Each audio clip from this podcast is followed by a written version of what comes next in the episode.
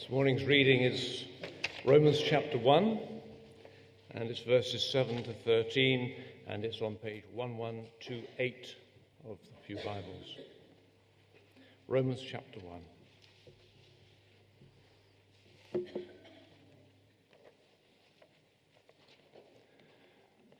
Verse 7. To all in Rome who are loved by God and called to be saints, grace and peace to you from God our Father and from the Lord Jesus Christ. First, I thank my God through Jesus Christ for all of you, because your faith is being reported all over the world. God, whom I serve with my whole heart in preaching the gospel of his Son, is my witness how constantly I remember you in my prayers at all times. And I pray that now, at last, by God's will, the way may be opened for me to come to you. I long to see you so that I may impart to you some spiritual gift to make you strong. That is, that you and I may be mutually encouraged by each other's faith. I do not want you to be unaware, brothers, that I planned many times to come to you, but have been prevented from doing so until now, in order that I might have a harvest among you, just as I have had among the other Gentiles. This is the word of the Lord. Thanks be to Christ. Well, on Sunday mornings, we're looking at the longest letter of the New Testament. In fact, it's probably the longest in antiquity. Paul's letter to the Christian community at Rome. And we saw last week how Paul had introduced himself and summarised his understanding of the gospel, which is literally the good news, which he'd received directly from Jesus Christ himself. And this week we're looking at just verses 7 to 13, and it's really about the Romans. He begins with a customary greeting, verse 7. He then thanks God for them. He then lets them know that he's been praying for them, even though he's the vast majority of them he has never met, because he's never been to Rome before. And then he looks forward to some mutual encouragement, verse 11, and finally he looks forward to seeing many in Rome embrace Christ and join the Christian community. There is an outline at the back of the service sheet. Although we won't actually come to it until almost the end, because we're going to be looking at Rome itself and the Romans, and that's the kind of introduction to the whole of Romans that we're looking at. Because we need to get our bearings, we need to appreciate the context, not just for today's talk, but for the whole of the book of Romans. Now, all of us have some acquaintance with the Roman Empire, don't we? I mean, we've all seen Ben-Hur. I mean, you know, the Charlton Heston, the definitive version, not this computer-aided graphics thing which has just recently appeared, which has not apparently got terribly good reviews. We've all seen Spartacus, Kirk Douglas, Masada, Peter O'Toole. If you're old enough, even Cleopatra, you know, with Richard Burton and Elizabeth Taylor. Or more recently, there's been The Last Legion, The Eagle, and Gladiator with that Australian roughneck Russell Crowe. Of course, some of you may be limited to Asterix or Carry On Cleo, but they're not quite so helpful, really. But leaving them aside, I mean, those films, I'm sure there's a heck of a lot of kind of fiction in the story, but, you know, you can't escape the might and the splendour of Rome, the discipline and the organisation of the Roman legions, so organised that they were able to defeat opponents who outnumbered them 10 to 1. Their road network is one that we still follow here in North Hampshire. The sheer scale of their architecture has in many places been preserved, as has their literary record. Many of our words we use today are theirs. But alongside that, there was a dark side. Their knife-in-the-back politics, their cruelty, slavery, was widespread. The brutality of their military machine, they would often just slaughter everybody, man, woman, and children, or if not, carry them off into slavery. They terrorized conquered peoples and the slaves in Rome by their preferred practice of crucifixion, where the poor, wretched individual was nailed to the cross both by wrists and through ankles. Seneca the Younger recounts even by impaling their private parts. Cicero described crucifixion as a most cruel and disgusting punishment. It was a slow, painful death, and our word excruciating, literally out of crucifying, is derived from it. Nonetheless, in kind of military and economic terms, Rome was an incredibly successful empire, growing from a small settlement on the banks of the Tiber to a territory which stretched from Britannia in the northwest to Arabia in the southeast, from Mauritania in North Africa to Romania in Far Eastern Europe. This little animation will give you some appreciation of their expansion. Well, they rose, they fell, they divided, and then they fizzled out. Such is the fate of all human empires. Well, at the time of writing this letter to the Romans, which was about 57 to 59 AD, the Republic, which had been ruled by the Senate, had been taken over by an absolute and centralized government headed by the Caesar. First Julius, then Augustus, Tiberius, the insane Claudius, who was assassinated, and at the time of writing, Nero, who took over from 46 AD. At first, he was guided, because he was a boy, by two pretty shrewd senators, and things were okay. But as he grew up and realized his absolute power, he fell the way of many others, where absolute power corrupts absolutely. And it did with him, and eventually many Christians paid with his megalomania with their lives. Now, in the middle of the first century, the population of Rome was not less than 1.3 million people, of whom half were slaves. Only a few thousand people owned any property. And every conquest, as the empire expanded, brought a fresh batch of slaves. But the Romans practiced something called manumission, which is where a good slave might be freed by his master, or may even earn his own freedom. And on being freed, the slave became a Roman citizen, where a whole range of jobs, such as traders, midwives, teachers, became open to them. Some of them became very wealthy, but the stigma of slavery never quite enabled them to be wholly accepted amongst the upper classes of the empire. Not surprisingly, Rome was very cosmopolitan, with slaves coming from all parts of the empire.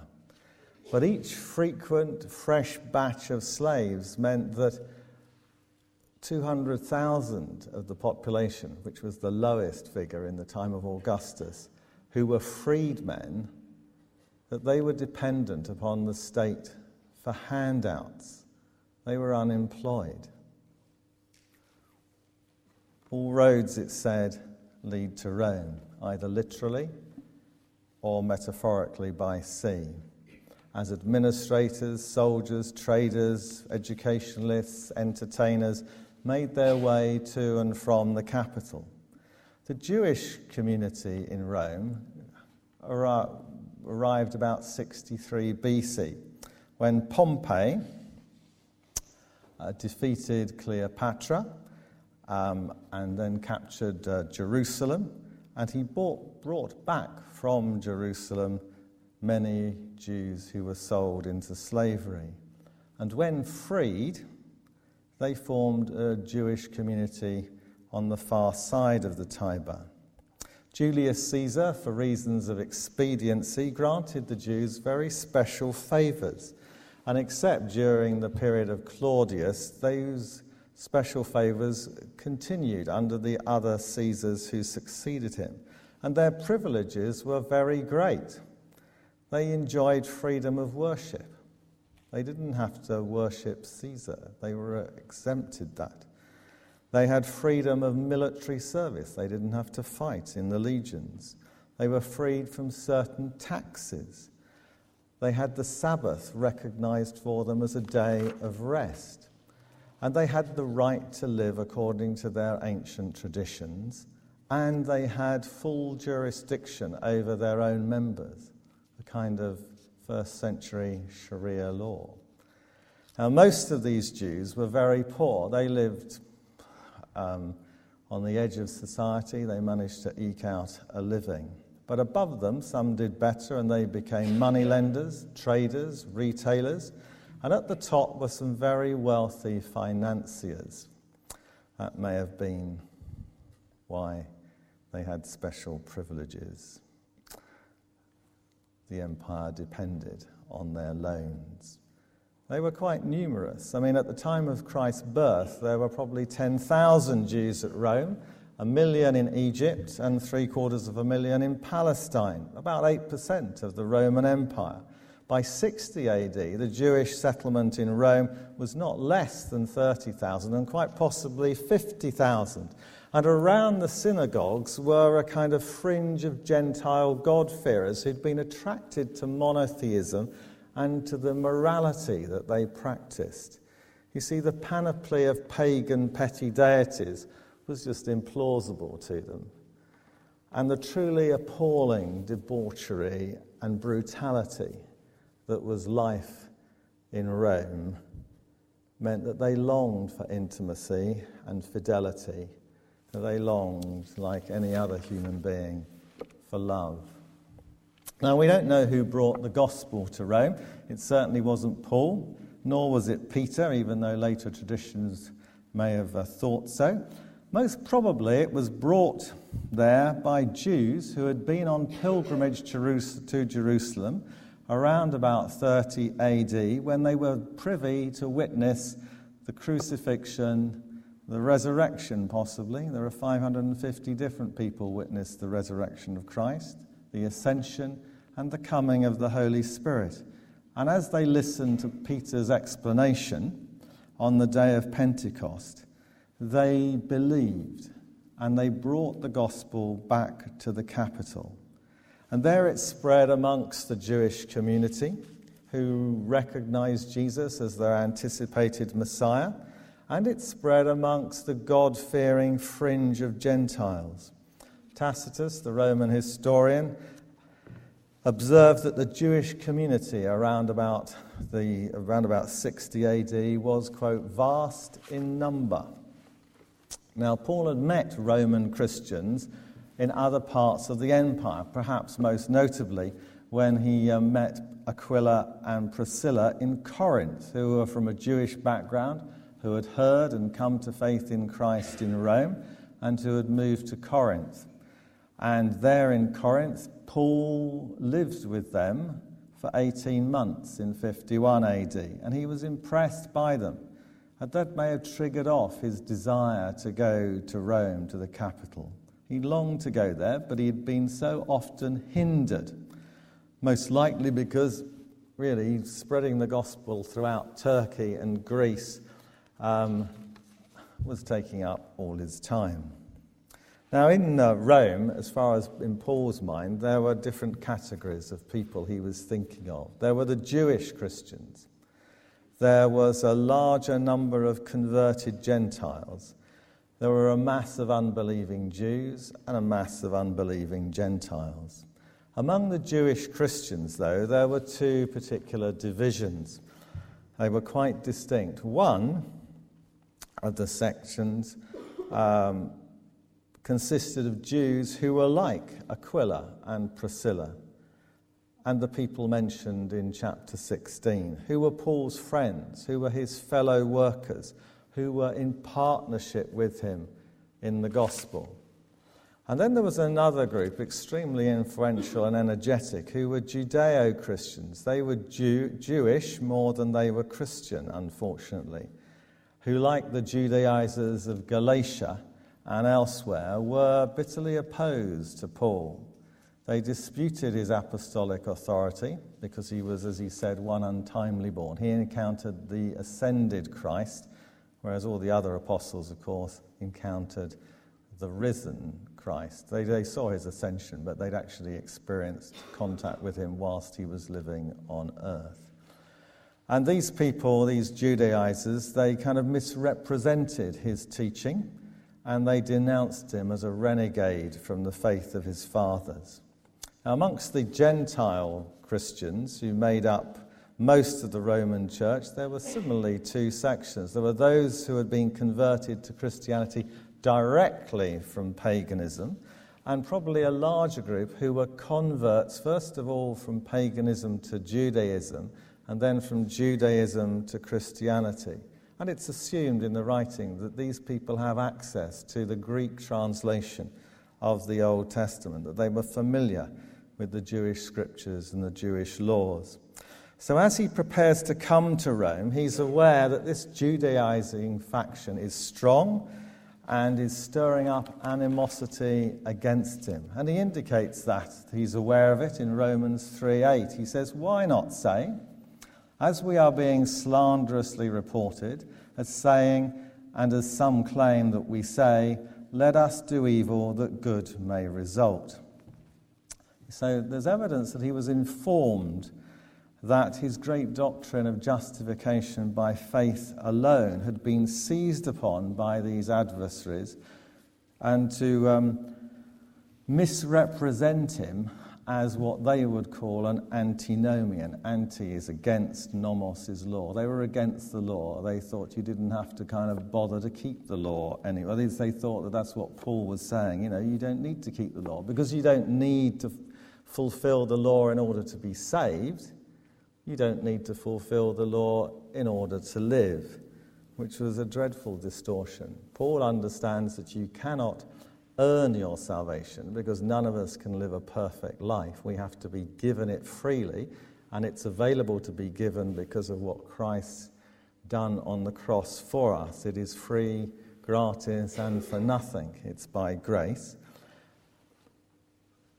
That's true. And then Paul would say, out of gratitude for that, we should follow the moral law, because that expresses the character of God, who has restored our image, who has the Spirit of Christ living in us. But these Judaizers really wanted to go backwards. They wanted to really give up some of the things they may well have been taught about the gospel. And they twisted what he's saying. So he has to, if you like, sort out this distortion by correcting this kind of faction who have this false understanding as to the way of salvation. So among the saints who had been called, as we put it, they were predominantly, mainly Greek-speaking freemen or slaves who were from a Gentile background. Though some of them we know were from a Jewish background, he refers to them as his kinsmen. There's a massive long list of people in chapter 16, which gives us some kind of insight into kind of how the community of Christians at Rome was composed. In Romans 16, verse 7, we have Andronicus and Junius. Apostles, that would be apostles with a small a. They were people who were sent from one church to another, rather than a capital A, someone who'd encountered the risen Christ and been commissioned by him to be the authorized spokesman. But it's interesting, they are said to have been in Christ before Paul. I wonder whether they had been Jewish Christians who'd gone to Pentecost in 30 AD. and then taken the faith back to Rome. 16:10, greet those who belong to the households of Aristobulus, and in 1611, Narcissus. Now, Aristobulus is mentioned by the Roman historian Josephus He is most likely the great-grandson of Herod the Great, who was the king of the Jews when Jesus was born. And the Herodians also lived in Rome, particularly in the summer months. And Josephus says of Aristobulus that he made his home at Rome. Now, was this guy a Christian? Well, probably not, because he's not greeted by name. But some of his household of freemen and slaves were Christians who'd converted, were Jews who had converted to Christianity. Then he says, greet those in the household of Narcissus. Now, Narcissus himself is not greeted, which must therefore mean either he's a deceased Christian or more probably that he's a pagan. He may well have been a notorious freedman of the emperor, who was called Tiberius Claudius Narcissus. The Roman writer Juvenal says his wealth was proverbial and his influence over Claudius was practically unlimited. But he'd been forced to commit suicide by Agrippina shortly after Nero's accession to the throne, only a year or two before Paul is writing. So what happened to his household? Well, in those situations, it would be absorbed by the imperial household, by Caesar's household. So this group of people who would have been termed Narcissiani, which means of Narcissus, they would have been part of Caesar's household, but a distinct section. And it is to them that Paul specifically greets them as Christians, those in the Lord who are in the emperor's household. So just 30 years, if not before, after Jesus was around, there are people who are coming into contact with the emperor of Rome who are believers in the Lord Jesus Christ. Now, what strikes me about all this context stuff is how God is overarching and orchestrating everything. And then for Paul to turn up in Rome, and for the Christian faith to be established strongly at the heart of the Roman Empire. Jesus, as expected and predicted, was born a Jew in the Holy Land, but at a time when there was phenomenal political stability. That's necessary if ideas, if faith, if the gospel is to be easily transmitted. Rome ruled the known world. Greek was the common language of commerce.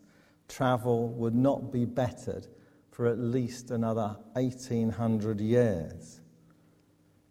At the crucial last days of Jesus, on a feast, there would be Jews from all over the known world present at Pentecost in order to hear the gospel. And having witnessed those events, they were able to take that message back to the Jewish community, the sizable Jewish community, planted there 90 years before in Rome. Jews and Gentiles, God-fearers among them, embraced the faith. Now, they weren't particularly of noble birth, but they were there right at the heart of the capital, among the household of the emperor. They were despised often, but nonetheless, people were attracted to them by their monotheism, by their morality, by their love for one another. And they won converts by their ability to explain the faith and to exemplify Christ in their lives. Paul, in his travels, had met Christians from Rome, and Paul, with his background, was ideally prepared to reach these Gentiles. He was a Jew, but he was one that had been brought up in the Gentile world. He could straddle both. He could, through his person, if you like, bring what had a faith that has its origins in Judaism. he can bring it into a faith which is for the entire world, which God had long been planning for. So, from Jewish Jerusalem to imperial Rome, all orchestrated and planned by God, using people he had prepared for long in advance. Now, the Christian community at Rome, as we've seen, needed sorting out. Their core teaching, justification by faith, was at risk of corruption. And if you corrupt that, of course, you have managed to deny access to God the Father, because you've kind of airbrushed out his way in which he is able to forgive people. So it was vital that he got them thinking straight. But having got them thinking straight, he wanted, he says, to join with them in having a harvest, introducing many others to the faith. Now, our passage, in case you thought I'd forgotten this or you were worried that I'm going to take even longer explaining it, you need not worry, because it's fairly obvious. There are some customary greetings. They are the kind of words used in the greetings of both the Jewish and the Gentile world, but of course these words are now pregnant with Christian meaning. And Paul moves on to say four things in verses 8 to 13, which are very obvious to apply. He thanks God for them. First, I thank my God through Jesus Christ for all of you, because your faith is being reported all over the world. Paul had encountered Christians from Rome, elsewhere, as we've mentioned, and probably every Christian community in the Roman Empire would be aware that there were now Christians in Rome. Maybe even they knew they were in the emperor's household. Today we thank God that the Christian faith is present in every one of the 195 countries that go to make up the world. Next, he prays for people that he'd never met, verses 9 to 10, which is quite amazing. You may pray for somebody you don't know if requested by a mutual friend. Eric is in his 80s. A couple of years ago, he visited Uganda with a party from his church for the first time. He met local people and was able to ask them about their relatives and about other local Christians. How did he know them? Well, he and his late wife had been praying for the hospital work by Christians in Kizizi in Uganda for over 50 years. He'd prayed for the people, and except for a few expats, he'd never met any of them until then. Next, Paul looked forward to mutual encouragement, verse 11. He is eager to impart to you some spiritual gift to make you strong. Well, he can't mean that he will give a spiritual gift to anyone, because of all the lists of spiritual gifts in the New Testament, they are all given by one member or other of the Trinity, Father, Son, or Holy Spirit. What he must mean is that he will exercise one of his gifts, which in this context is most likely to be the gift of teaching, because it's Christ's truth understood and taken on board and worked through in our life that gives us assurance, confidence, and real comfort. But also, they will be encouraged. They will encourage him by no doubt the stories of their own conversion that he will be eager to hear about, how they have been changed by the grace of God. On Sunday evenings at the moment, Steve has arranged for different members of our congregation to be interviewed and to share something of how the Lord called them and brought them to faith in Christ. That, of course, is encouraging for all of us who hear, but it's particularly for those of their friends who'd been involved in the process. And he looks forward, finally, to reaping a harvest among them, as he'd done among other Gentiles. So once he'd straightened out their teaching, he was able with them to persuade more Gentile Romans to embrace the faith and discover what they were made for. And as we end, I think it's instructive to notice how the apostle prayed in verse 10, which might be of help to us. He says, "And I pray now, at last, by God's will, the way may be opened for me to come to you." Now, Paul was an apostle with a capital A. He received direct revelation about the whole plan of salvation from the Lord Jesus Christ, from the ascended Lord Jesus Christ. He possessed timeless truth, which he passed on in oral and written form, about what Jesus had done and how he wants us to live.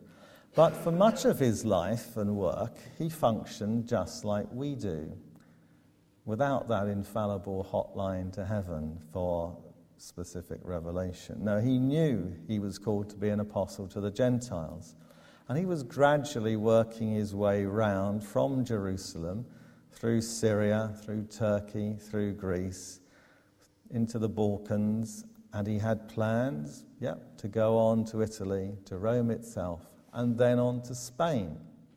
That's where the Gentiles were. And I suppose he could have gone the other way, around the southern Mediterranean, but he went the northern way. There are more people on the northern side. And he thought that the best way to carry out his call. But his prayer, which to the best of his ability he believed to be in accordance with God's will, was tentative. That a way may be found, may be opened, he prayed. You know, he knows enough from both personal experience and Scripture that sometimes the plans which we think are most obviously would be in accord with God's will are frustrated by other people and other life events. And yet, nonetheless, good still results. It's like Joseph in the Old Testament, you know, the guy with the multicoloured coat. He was sold into slavery by his envious brothers. And then decades later, God had enabled him to be positioned so that he was able to save them and the embryonic nation of Israel, and so fulfil and secure God's plan of salvation. "You meant it for harm," he said to them when they came to him as the Grand Vizier of Egypt to buy food at a time of famine. But God, Joseph said, meant it for good. "For God sent me ahead of you to preserve for you a remnant on earth and to save your lives by a great deliverance," Genesis 45. Now we know God has a grand plan. He has enlisted us in partnership with him. He oversees and orchestrates everything. We can be confident about the big picture, but we're tentative about the details. But rest assured, though, God is in charge. Let us pray. Heavenly Father, on that final note we pray, we recognize your orchestrating hand over the whole of history, that without riding roughshod over people, you so direct so that your plans are fulfilled. May we have trust and confidence in that, in all our doings in partnership with you. Amen.